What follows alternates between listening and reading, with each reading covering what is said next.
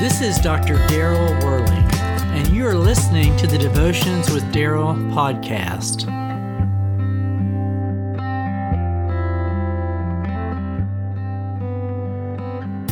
The creation story in the book of Genesis begins to reveal God in so many different ways, including a first glimpse of his ability to make preparations long before we need them.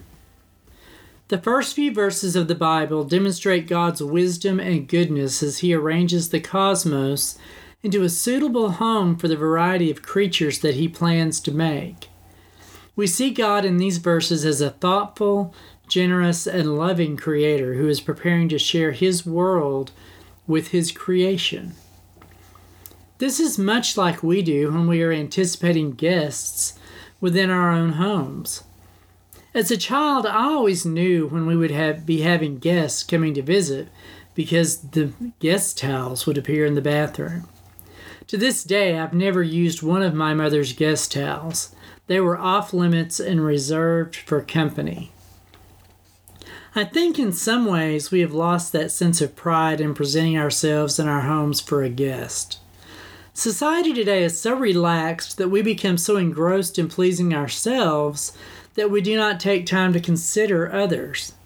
Those guest towels are an example of a simple action of making available the best towels that we owned to our guests. Today, I think that most people would use the good towels for themselves first, and if they happen to be out for a guest, fine. We've lost the intentional actions of presenting our best to those around us. God not only prepared the world for our arrival, but He provided a world where we could live and thrive as permanent residents. The first three days of creation, God focused upon the foundations of the earth. He established day and night, the seas and dry land. Once He had created a suitable environment to sustain the life of His creation, He began to focus days 4 through 6 upon the creation of the inhabitants of the earth. He established the moon and sun to rule our days, followed by the creatures of the sea, the birds of the air, and all of the animals upon the land. At the end of day six, there is an obvious absence within God's creation. He has developed everything on the earth except the most important thing to us. God has not created mankind yet. He has carefully created everything in our world except us.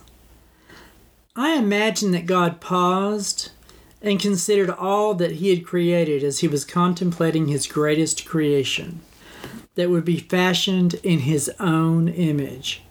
This new creation, mankind, would be the guest of honor within His new world.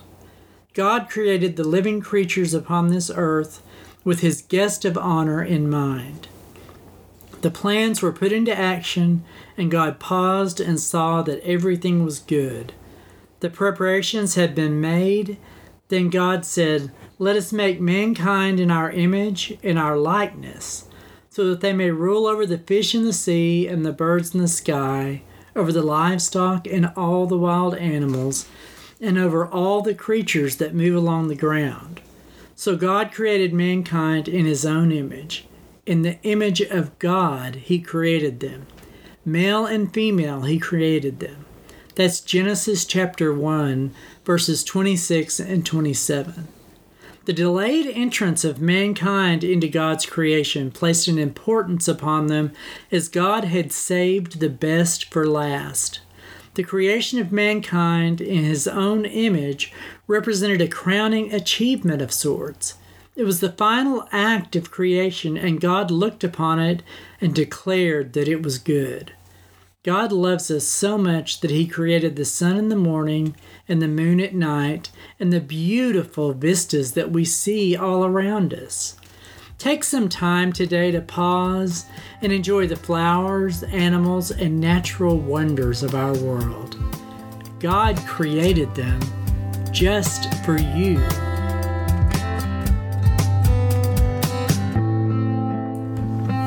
God be with you till we meet again. Until next time, this is Dr. Daryl Worley, praying that you have a blessed day filled with the richest blessings from our